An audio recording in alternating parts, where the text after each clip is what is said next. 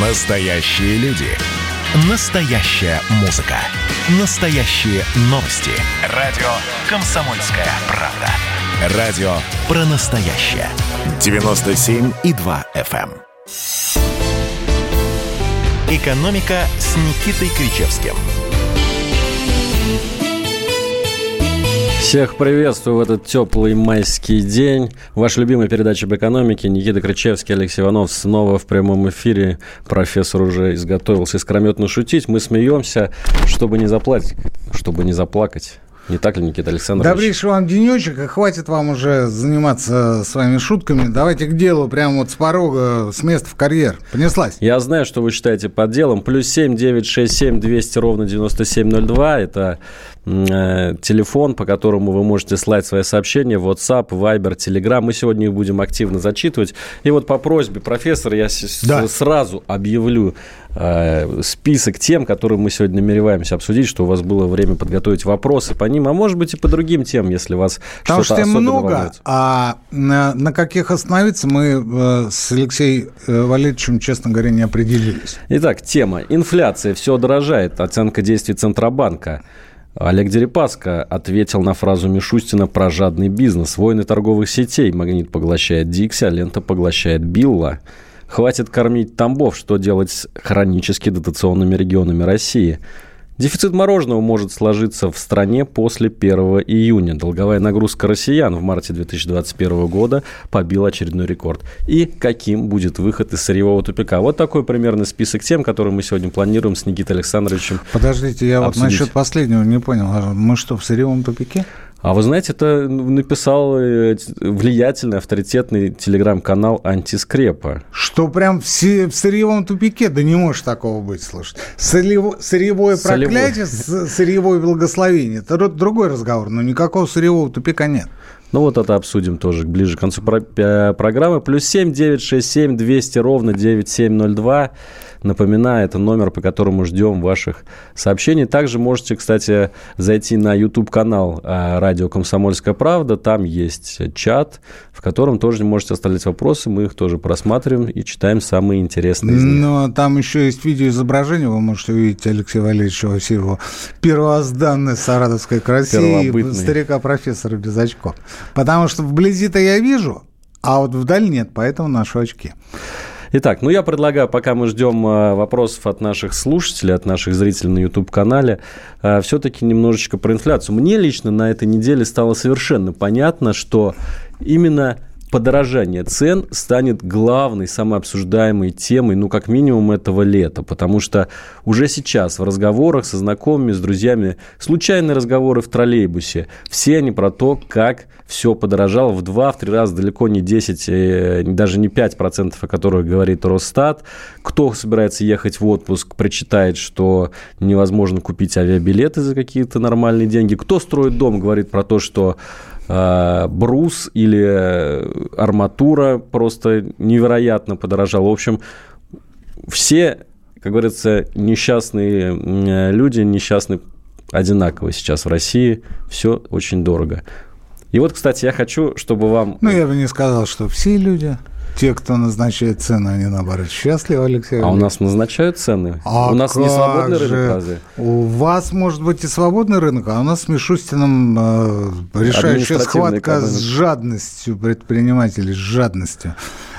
При этом, видите, каждый раз нам говорят о том, что инфляция у нас импортируется, приходит извне, вот на мировом рынке, скажем, подорожал сахар, там, зерно, еще что-то, стройматериалы, металлоконструкции, поэтому хочешь не хочешь, надо, надо компенсировать, надо компенсировать и надо переносить рост цен сюда, на внутренний рынок.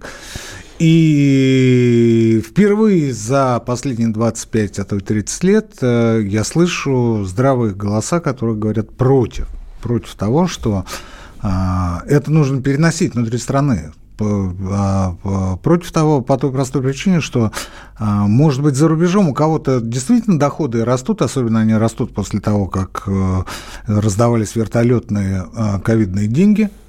Это было в ЕС, это было в Америке, это было во многих других странах, а у нас-то ничего этого нет. И одновременно нам говорят о том, что ну вы же видите, цены-то везде растут, поэтому у нас нет Такого быть не должно. Такого быть не должно. И самый такой идеализированный либеральствующий вариант минимизации негативного влияния роста цен внутри страны на внутреннем рынке – это дополнительные субсидии, выплаты, дотации из бюджета в карманы наших с вами дорогих сограждан. Но давайте, давайте определимся, а кому конкретно мы должны выплачивать, ну, например, за рост цен на стройматериал. Ну, вот если у вас нет дачи, если у вас нет никакого приусадебного участка, если вы не собираетесь делать ремонт, вам вроде бы это субсидия без надобности. То же самое металлопродукция, то же самое сахар. Есть масса людей, множество людей, которые сахар не, не употребляют в принципе. А есть люди, которые кладут в чай, например, там, по три ложки, четыре, пять. Вот э, с этим что делать? Вот с этим как быть? И ты понимаешь, что это вот как раз не сырьевой тупик, но э, ценовой тупик или дотационный тупик, потому что невозможно всем в одинаковой мере отсыпать из общего котла под названием бюджет некие компенсации. Что делать? Правительство, на мой взгляд, выбрало правильную позицию, правильную тактику. Оно решило бороться именно с жадностью, с жадностью производителей, потому что, по моему глубочайшему убеждению, все последние тридцать лет мы жили с вами в спекулятивной экономике. Не в производительной, не в расширенно воспроизводственной, а именно в спекулятивной. И это имело отношение абсолютно ко всем, как к классическим спекулянтам, связанным, например, с фондовым рынком или с посредниками, так и с теми, кто производят энную продукцию и потом делают все для того, чтобы наварить на ее реализации как можно больше, как можно богаче. Маслица в огонь подлил э, процесс денонсации соглашения об избежании двойного налогообложения с рядом офшорных юрисдикций Европы, в первую очередь с Нидерландами и с Кипром. И те самые спекулянты решили, что им необходимо добить, добрать требуемую, привычную для них маржу прибыли и добить ее за счет внутреннего потребителя, у которого реальные доходы находятся на уровне две тысячи девятого года. Так, на секундочку, так, на секундочку. И вот удивительно, заканчивая эту историю, удивительно, что э, начало этой недели было э, омрачено провокационной статьей в «Коммерсанте». Это был жесткий троллинг с угрозами, посвященный сахару. Там было четко сказано, что цена после э, снятия ограничений будет запредельной. Это был классический троллинг, и «Антискрепа», мой канал, был, наверное, единственным каналом, который четко сразу сказал о том, что это угроза, это наезд, это попытка похоронить правительство Мишустина осенью этого года. Ни больше, ни меньше. Я это утверждаю. А, прошло несколько часов, сахаропроизводители одумались, очухались, поняли, что, видимо, не они здесь первая скрипка, и включили заднюю скорость, сказали о том, что у нас в этом году и посевные площади по свекле будут расширены, и вообще никакого дефицита не будет. Они, конечно, не сказали о том, что есть Александр Григорьевич Лукашенко, который на протяжении многих месяцев говорил о том, что откройте нам ваш рынок сахара, и мы просто завалим вас белорусским сахаром, он дешевле, он интереснее, он слаще, в конце концов, и мы решим проблему роста цен на сахар. Ну вот, некоторое время назад открыли, и сегодня, сегодня опасность, скажем так, угрозы дефицита или там какого-то взрывного роста цен просто нет. Просто нет. Но тем не менее, тем не менее, вот эта вот а, шизофреническая дискуссия внутри, скажем, правящей элиты, здесь я имею в виду широкий круг акторов, от членов правительства до Центробанка и а, отраслевых лоббистов, шизофреническая дискуссия о том, как надо себя вести в ситуации, когда а, во внешнем рынке цены растут, а во внутреннем, соответственно, необходимо их тоже поднимать или не поднимать, или субсидировать, или накладывать ограничения, она вылезает, вываливается на поверхность и отражается плохо, негативно, отрицательно, отвратительно отражается на, соответственно, принятии управленческих решений, ни больше, ни меньше. И вот здесь я очень надеюсь на, что, на то, что ключевые акторы и руководители нашего правительства смогут взять ситуацию под контроль и не выпустить шизофрению за пределы больницы под названием то ли ЦП, то ли Минсельхоз, то ли как-то по-третьему это называйте, как, как, как хотите, как удобно. Главное, чтобы Особенно перед выборами. Особенно перед выборами. Перед выборами у людей э, не было дополнительного негатива. Дополнительного, потому что негатив у них есть и так. Так ну вот, вот, чтобы Бер... не усугублять ситуацию. Берий Ильич как раз у нас пишет, э, тоже вполне резонно и поддерживает вас, что до выборов цены будут сдерживать всеми способами. Они будут сдерживаться и после выборов. Можете быть спокойным за это. Или вы думаете, что после выборов мы все проснемся в стране, окруженной колючей проволокой? Да не будет этого никогда. И милиционера у каждого подъезда не будет, и турникета не будет при входе в нашу квартиру. Ничего этого не будет. А наоборот, наоборот, самая мякотка, самая соль начнется как раз после выборов. Потому что предвыборная история – это один разговор, а вот после выборов, когда так или иначе ситуация будет раскачиваться, это будет совершенно другая история. И вот если после выборов цены на сахар, предположим, или на подсолнечное масло пойдут вверх, вот здесь я никому не позавидую. Ни тем, кто будет протестовать, ни тем, кто будет пытаться как-то сдержать ситуацию и а, продолжать ее контролировать. Ну, вот еще одно сообщение. СМИ в Саратове. Бочка моторного масла двести литров выросла в цене минимум на пятьдесят процентов с февраля. Моторного, не подсолнечного, обращаю ваше внимание. Сейчас давайте сделаем еще одну паузу в нашем эфире. Скушаем Твикс. Скушаем Твикс. И через прошла? пару минут вернемся. Никита Кричевский, Алексей Иванов, радио «Комсомольская правда». Занимательный факт про Надану Фридрихсон. Она лучше всех готовит человечество к непредвиденному. Суперлуния будет, друзья мои. Так что держим себя в руках, в штанах, в ботинках. Второй занимательный факт про Надану Фридрихсон. Она мастер репортажного жанра. Дмитрий Пучков на полном скаку тормозит оппозиционные движения в России. Каждый понедельник и вторник в шесть часов вечера по московскому времени слушайте многогранную Надану Фридрихсон и ее звездных соведущих в прямом эфире.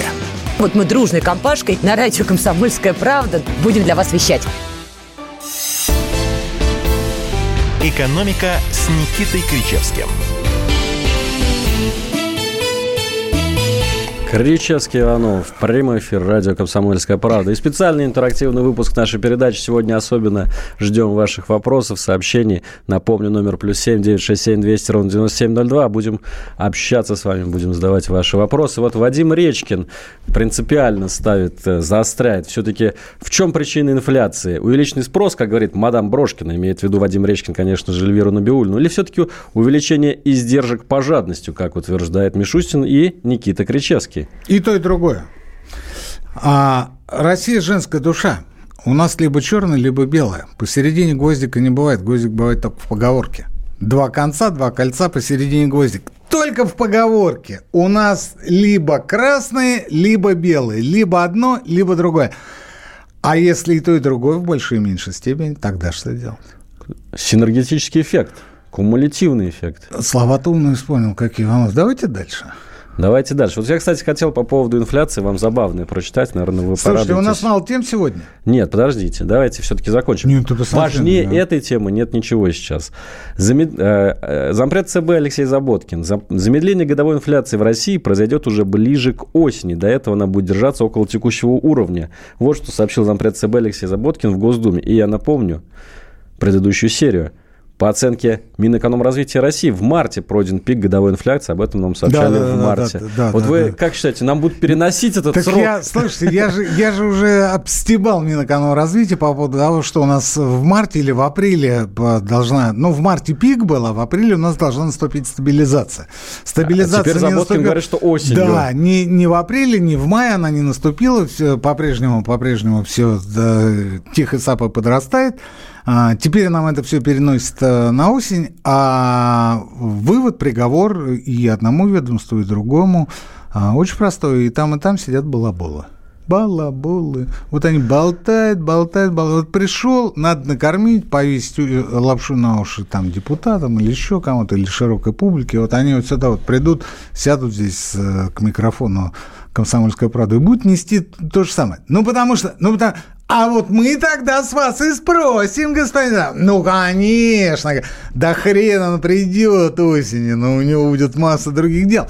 Ведь я же сколько в той же «Антискрепе», извините за джинсу, приводил примеры товарищей, которые прогнозировали там какие-то безумные курсы доллара, там евро, нефти, еще чего-то, вплоть до всяких безумных аналитиков Сбера, совершенно непонятных, которые говорили, что ну вот в конце апреля, если не будет ни новых санкций, ничего не будет, значит, доллар окажется на отметке там семьдесят - семьдесят один рубль.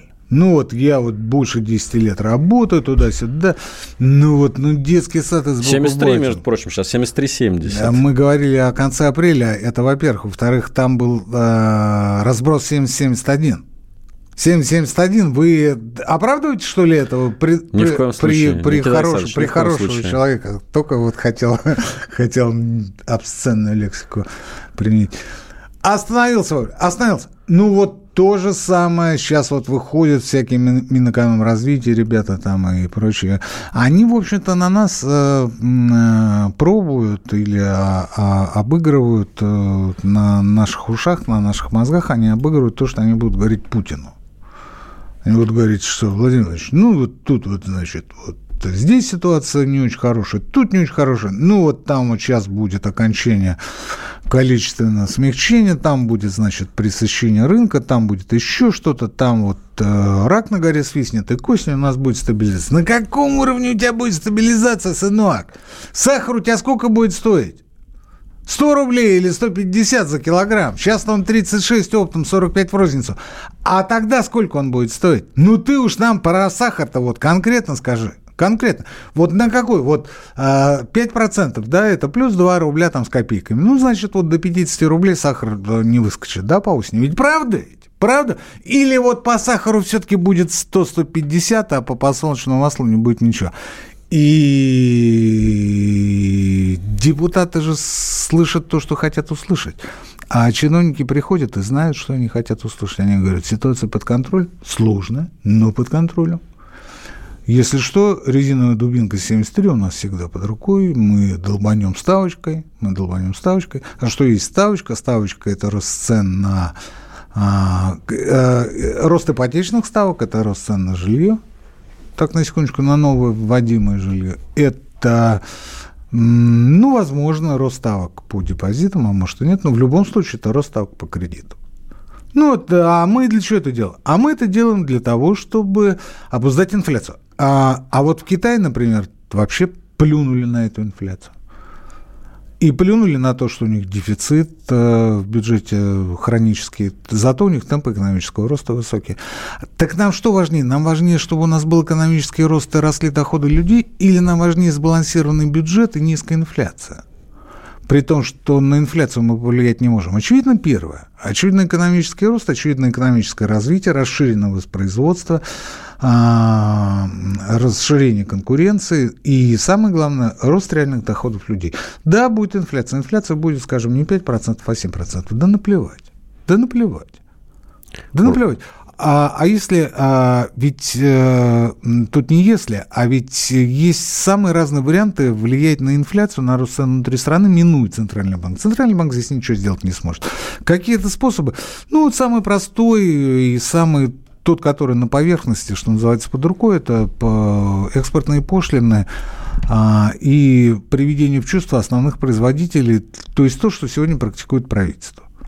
Ну и как влияет? Влияет, да еще как. Ну, вот в первой части мы говорили, несколько часов после жесткого троллинга сахаропроизводителей, здесь я в кавычках, потому что я прихожу к выводу, что это Минсельхоз угрожает а, руководству Кабинета министров и, собственно, и президенту даже, да. А, несколько часов прошло, и они говорят, нет, извините, мы вот здесь ни при чем, у нас все с сахаром хорошо, а будет вообще отлично.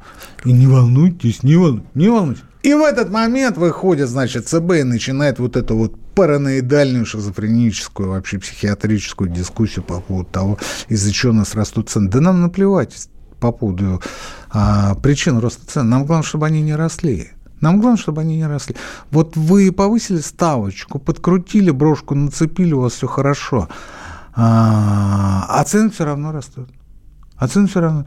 Так что получается, так что получается, не тот инструмент, не тот инструмент, надо какой-то другой, а какой у вас другой есть? А у вас нет ни хрена.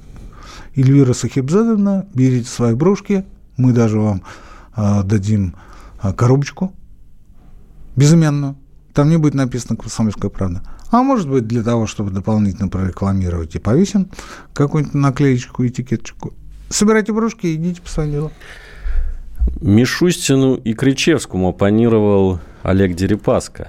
Мы обсуждали на прошлой неделе фразу Михаила Мишустина про то, что основная причина подорожания – это жадность. Так вот, что ответил Дерипаска. Про жадный бизнес. Это тоже инструмент, такие вербальные инвестиции. Жадный бизнес. Интервенция. Ну, вот э, в версии Дерипаски инвестиции. Интервенция, ну хватит. Жадный бизнес понял. Теперь очень важно, какой следующий будет вариант обсуждения. У доктора, ну, это, понятно, аллюзия на что? На старую историю дальше, с Мечелом. Дальше. Или будет какая-то цивилизованная форма? Значит, это цивилизованная форма, я имею в виду доктору, это первый момент. Второй момент, доктора не объявлено, уже путешествуют по основным производителям. А что есть доктор? Доктор – это Федеральная налоговая служба, доктор – это Федеральная антимонопольная служба.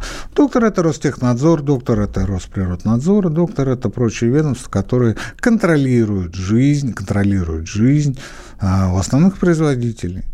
И неудивительно, неудивительно, что, неудивительно, что а, сахаропроизводители через несколько часов вышли с опровержением. Им не нужен доктор. Там же вот... То, что Путин говорил, а мы вам сейчас там Зюзин доктора пришлем, и все у вас будет, выздороветь и ништяк. тринадцать лет прошло, тринадцать лет. А в ФНС сегодня совершенно другие люди работают. Я уже это говорил много раз, и повторю еще раз. Совершенно другие люди. Они придут, у них есть калькулятор, у них есть высшее образование, у них есть установка служить государству, служить родине, честно, стране. Они знают, что они делают карьеру, они строят карьеру. Для них это важнее. Для них важнее не сиюминутная какая-то а, коррупционная, а, скажем, взятка или какие-то другие с, а, варианты решения проблем. Поймают рано или поздно. Поймают. Все равно поймают. Или сдадут. Или сдадут. И они это знают. Они это знают. Поэтому они приходят и говорят, а давайте мне вот это, а давайте мне вот то, а давайте мне пятое, десятое. Хорошо, спасибо. А после этого идет акт. Акт. А по акту уже э, более серьезные, более большие дяди принимают решение, выкатывают многомиллиардные штрафы. Все это знают. Вот это и есть доктора. Это маленькие, может быть, даже не доктора, а докторишки, но их очень много. Их очень много. И думать о том, что Дерипаска э, возвращает нас к ситуации две тысячи восьмого года, ну, наверное, неправильно. Наверное, неправильно. Тогда были одни доктора, но сегодня этих докторов очень много. А самое главное, что это люди совершенно другой формации. А, ну, не верьте вы тем, кто говорит, что пришла молодая поросль, и у нее в голове ничего, кроме моментального обогащения, нет. За моментальным обогащением, они это прекрасно знают, следует тюремное заключение. Вот стоит жизнь, карьеру, здоровье родителей ломать, уничтожать ради того, чтобы получить там несколько миллионов рублей взятки. Плюс семь, девять, шесть, семь, двести, ровно девять, семь, ноль, два. Ждем ваших сообщений. Будем их зачитывать уже во второй части нашей передачи. Никита Кричевский, Алексей Иванов. Сейчас у нас по плану будут новости. Давайте послушаем. И что давайте будет. Уже менять тему, Алексей Валерьевич. Что-нибудь давайте уже жизненное для народа. Цены вам не жизненные. Поменяем тему О. после новостей. Уходим сейчас на перерыв. Мы тут парт-ячейку организовали, «Бычью России» называется. Я секретарь, это мой актив. А вы кто такие? Он пришел на радио «Комсомольская правда». Каждый понедельник в шесть часов вечера Дмитрий Гоблин Пучков с толком, расстановкой и старым добрым сарказмом обрисовывает слушателям обстановку в стране и мире. Руководитель этого шапито, массовик-затейник Зеленский, он никто. Это даже не петрушка, насаженный на руку. Гражданин Байден, который публично называет президента Российской Федерации убийцей, тоже как-то, на мой взгляд, немножко не в себе. Вызывают изумление коммунисты, которые стоят с монархистами, нацистами, гомосексуалистами. Вас-то что туда принесло? Я могу понять, чего хотел Владимир Ильич Ленин. Полного изменения общественного строя. Вот это вот действительно серьезная задача. Каждый понедельник в восемнадцать ноль ноль по московскому времени. Подключайтесь. Гоблин плохого не посоветует. «Экономика» с Никитой Кричевским. Возвращаемся в прямой эфир, меняем тему, как и обещали. Плюс семь, девять, шесть, семь, двести, ровно девяносто семь, ноль два. Но не могу не поделиться тут в перерыве. Никита Александрович травил армейские байки. Я вот как человек, который не служил, был очень порадован этой психологии, в которой, мне кажется, очень изумлен, много мудрости. Изумлен. Мудрости очень да. много. В армии, говорят, Никита Александрович, нет слова «украли». Есть в слово, армии... давайте вот б- б- цензурно скажем. Ну, профукал. Есть слово «профукал». Проф... А это значит... что во всем всегда виноват ты сам. Да, и только ты даже тогда, когда, казалось бы, никакой твоей вины нет, все равно, все равно ты должен был предвидеть, ты должен был предусмотреть а, самый плохой негативный вариант развития ситуации и а, сделать хоть что-нибудь для того, чтобы либо минимизировать этот риск, либо вообще отказаться от этого риска. Это вообще классика риск-менеджмента. Еще раз, в армии нет слова «украли», в армии есть слово «профукал». Профукал. Вот для того, чтобы, для того, чтобы у вас было меньше проблем, я вам настоятельно рекомендую, как старый вообще профессор уже такой, знаете, мощный, взрослый. А почаще... в каком звании вы в отставке? Старший сержант. Старший сержант. А, почаще вспоминать эту нехитрую армейскую максимум. А вообще мы с Алексеем Валерьевичем в перерыве смотрели, ну, картинки с моего ремонта, который сейчас вовсю идет у меня в квартире, а также картинки с того места, где мы сейчас находимся в затворничестве лайт. Мы это вот Никита Александрович, его семья, не подумайте, да. что я там же нахожусь. Да, да, да, да. Вот. И я вам должен сказать, что, ну, конечно, ситуация не самая радужная и не самая хорошая. И вот что касается лично меня и моей семьи, ну, наверное... Наверное, можно было бы каким-то образом и провести ремонт несколько иначе и в другое время. А может, и нельзя было, понимаете? Но во всем есть свои плюсы. Во всем есть свои плюсы. И в этой чрезвычайно теплой, а то и жаркой погоде есть свои плюсы. И в речке, которая у вас совершенно недалеко. И в зеленых листочках, и в травке, и в просто в человеческой улыбке. Да, денег мало, да, все растет, цены запредельные. И но не... главное, что не украли, а профукали. А я вот по поводу ремонта почему, почему вспомнил? Потому что, ну, наверное, вот было бы более правильным сделать его, скажем, год назад, когда цены так не росли. Ведь зарплаты-то не выросли, а цены на стройматериал выросли. Но, слушайте, ну да, ну да. Ну да. Но это не значит, что вот... Ну, ну вот теперь что? Все? Приехали? Нет, не приехали. Надо делать, надо работать. Надо выполнять то, что было задумано. Надо идти дальше, надо идти вперед. Программа-то ведь не об экономике у нас, а о жизни, о психологии. А психология у нас – это наполовину... Экономика, как сказал да. Людвиг Кархант. Я уже выучил на зубок. Верно и обратно. Верно и обратно. Вот через там несколько недель выйдет книжка «Русские глубинные скрепы». Поговорим о менталитете еще раз, поговорим о сказках, поговорим о прочих вещах. Они все жизнеутверждающие, они все реалистичные, они все с надеждой на настоящее будущее.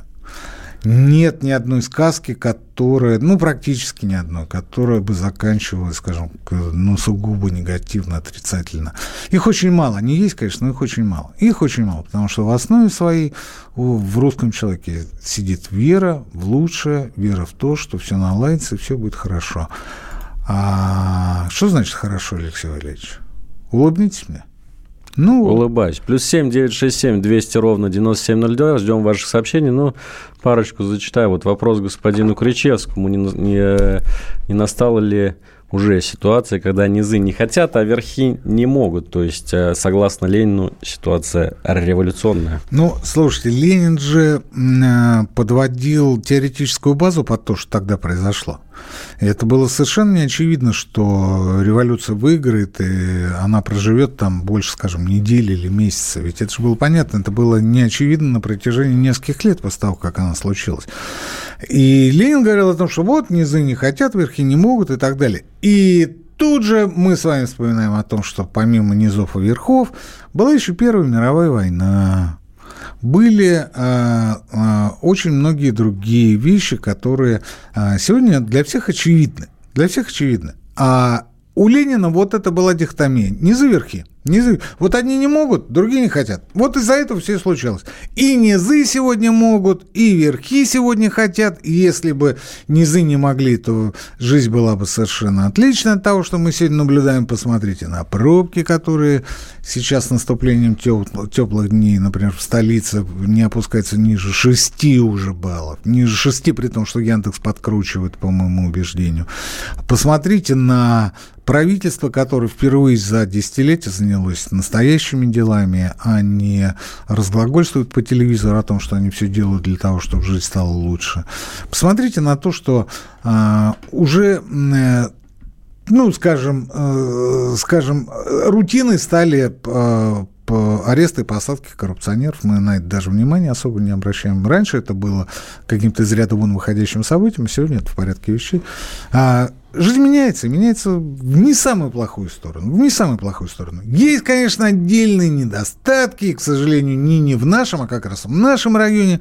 Алексей Валерьевич их а, представил в качестве одной из тем. Я имею в виду, в частности, сегодняшнюю информацию о том, что в стране может случиться дефицит, извините, за мат мороженого. Дефицит да. мороженого. Дефицит Причем мороженого. с первого июня, самый первого сезон. Июня, да. Он, конечно, не случится, но потенциально это может быть. Там... Произойдет это из-за того, что...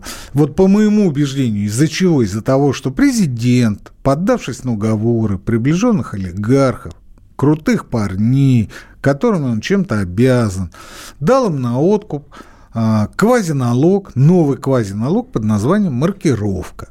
Маркировки. Они сейчас маркируют все и вся, в том числе и мороженое. Им говорят, вы знаете, вот то, что наносится в качестве маркировки на, скажем, на упаковке от мороженого, просто пальцем стирается, пальцем, элементарно. Ну, ну невозможно, невозможно. А я уж не говорю о том, что мороженое вообще бывает и на вес. И то, что оно продается, ну, например, не шариками, а в рожках в развесную, ну, скажем, в парке Горького или в каком-то а, любом городском провинциальном парке. А с этим что делать? Нет, давай. А знаете почему? А потому что трансфер не за горами, и после окончания трансфера а, те же господа Усманов или Чемезов, они очень хорошо понимают, что как только трансфер закончится, а, следующая власть скажет, ребят, вы не охренели случайно? Вы случайно не охренели? Вы еще воздух промаркируете? Воздух и воду. А чего? Если вы мороженое маркируете и говорите о том, что такой системы нет нигде в мире, ну правильно, потому что нигде в мире ни один президент, даже в Северной Корее, в Венесуэле, не догадался отдать новый квазиналог, который поступает в частные карманы, на откуп отдельным своим приближенным олигархам. Ни в одной стране мира этого нет, а в России есть. А в России мы не только в космосе первые, мы еще и первые в маркировке. Но только насчет космоса это предмет для гордости, который уже продолжается седьмой десяток, а вот насчет маркировки это позор. Никита Александрович, вы просили сменить тему, а я вот хочу вас спросить, что вы думаете о какой-то вот о каком-то рубилове, которое в последние два дня происходит на рынке продуктового ритейла? Вы слышали, конечно, Магнит покупает сеть Дикси, а сегодня объявили, что Лента покупает известную немецкую сеть Билла. Вы с какой целью интересуетесь? Меня интересуют чисто утилитарные вопросы. Утилитарные. Утилитарные, утилитарные. Да. Что это значит? Ну, платыкался где-то Иванов, да? Что это значит? В маршрутке, для... небось, услышал утилитарно. Что значит, что утилитарно? Ну-ка, отвечайте. Практические вопросы меня интересуют. Что это будет значить для покупателей? Для покупателей это не будет значить абсолютно ничего нового, ничего отличного. Конкуренция от того, что... обостряется на этом рынке? А, ее как не было, по большому счету, так и нет. И не, нет ее не потому, что, скажем, Дикси или Магнит там вступили в картельный сговор, а потому что производители у нас минимум. Тоже Росагро, который отгружает и одним, и другим, по одним и тем же ценам. У них может быть разница во внутренних издержках, но не более. Но не более, потому что они посредники, я имею в виду Магнит, Ленту, Дикси, Биллу и прочие икс пять ритейл групп. Они посредники между производителями и нами, потребителями. Я а, все последние дни а, привожу в пример а, ситуацию четырехлетней давности вокруг... А, присоединение или поглощение, ну, это здесь не принципиальный термин, а, Башнефти Роснефтью. Вот Башнефть была как бы частной компанией, которая была а, захапана с явными нарушениями законодательства. Ну, вот это было, но уже срок давности истек, и вообще... кто, старому, кто старое помянет. Тем не менее, ситуация разрешилась в пользу квазигосударственной компании под названием «Роснефть». У меня вопрос. Что-нибудь изменилось? Ну, кроме того, что Башнефть стала работать прозрачнее и лучше для бюджета, для налога. Что-нибудь для нас изменилось? Ничего. Что изменилось от того, что Магнит стал принадлежать Госбанку вэ тэ бэ? А был у Галицкого. А был у Галицкого. Ничего не изменилось. Ничего. Вот что изменится после того, как а, Магнит поглотит Дикси? Да то же самое. То же самое.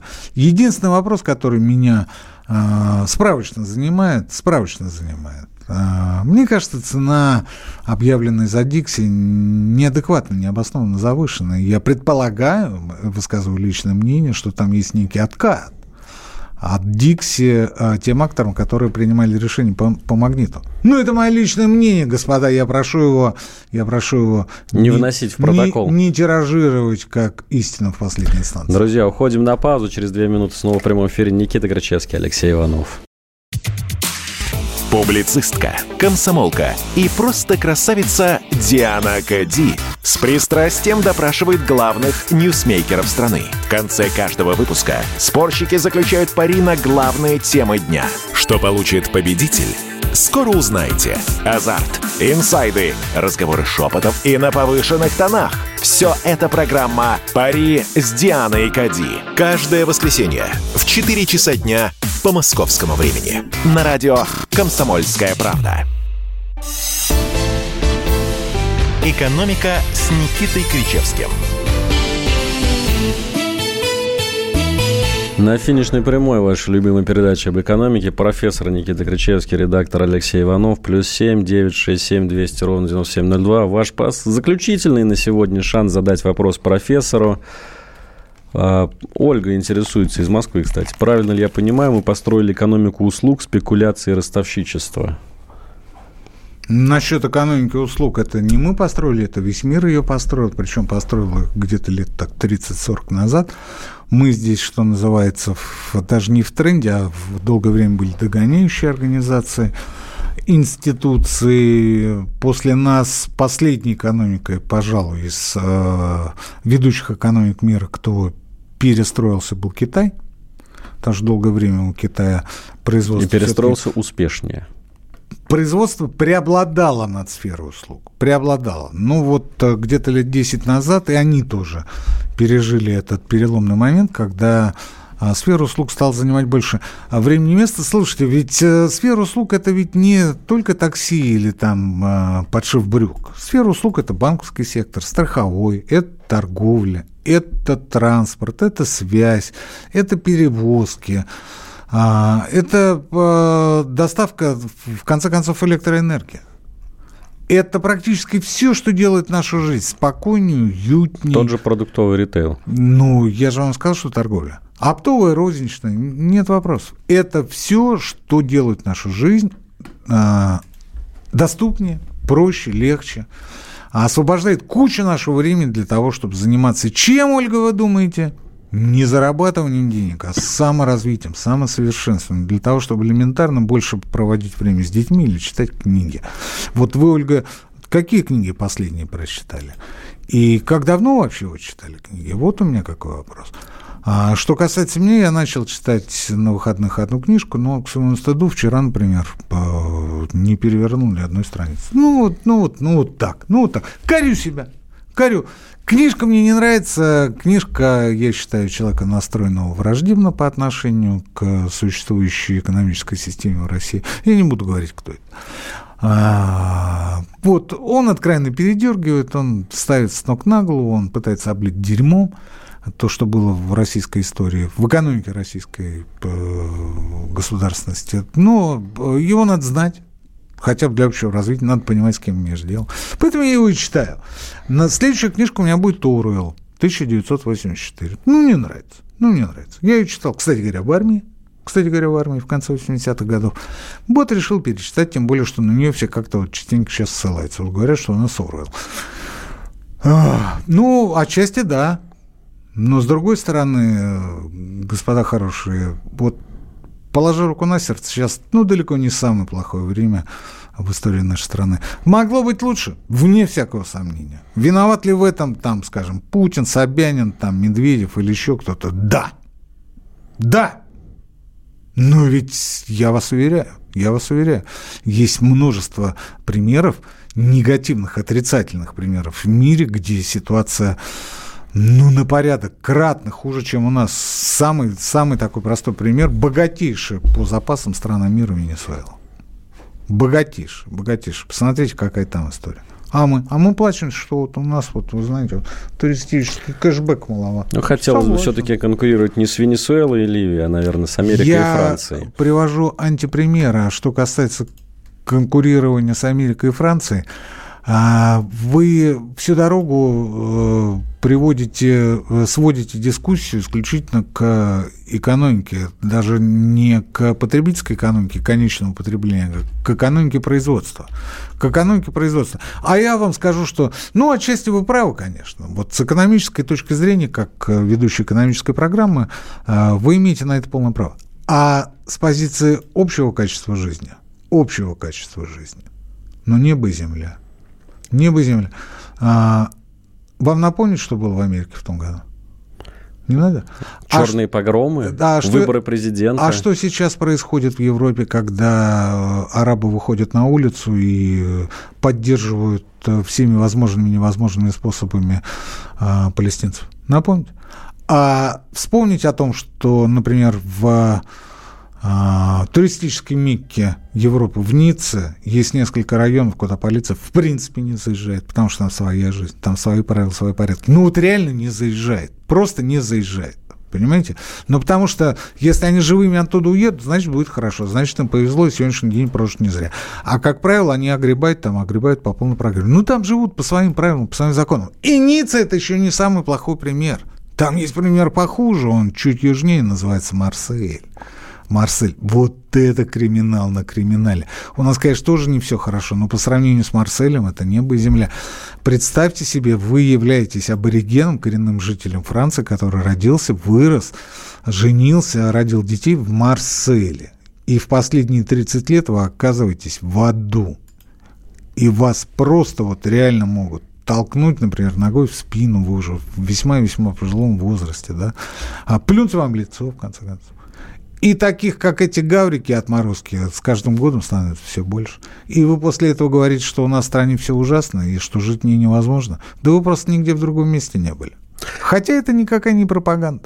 Вот, кстати, Ольга вам ответила в чате, что она читает книгу под названием «Однажды в СССР». Не знаю, что это за книга, но, тем не менее, Ольга читает. Ну и молодец. Ну и молодец. Никита Александрович, еще одну темку давайте быстренько. Россияне взяли в марте две тысячи двадцать первого года рекордный объем потребительских кредитов. Показатель стал триста сорок миллиардов рублей, средний займ триста восемь тысяч рублей. Вот куда нам столько? На, не куда нам столько, а, а вот это тот самый сильный повышенный спрос, которым оправдывает ЦБ якобы рост инфляции. А, и тот же ЦБ абсолютно не говорит ничего о том, что будет через несколько месяцев, когда у людей не, не хватит денег для того, чтобы эти кредиты обслуживать. Вот это проблема. А ставочкой эту проблему не решишь, и придется ее решать каким-то другим способом. А ведь там выборы, а там выборы. И у меня большой вопрос, какую брошку по осени нацепит на себя госпожа Набиуллина. Вы, кстати говоря, не слышали, есть ли брошка с виселицей, Алексей? С Иванович? Эшафотом. Или с эшафотом. Может, с гильотинкой. Не Я видели? думаю, что Эльвира Схивзадовна может найти все, в том числе и это. Никита Александрович Кричевский был в прямом эфире радио «Комсомольская правда». Я вас обнимаю, обожаю, дорогие, счастливо. Друзья, прощаемся до следующей недели. Кричевский, Иванов, радио «Комсомольская правда». Экономика.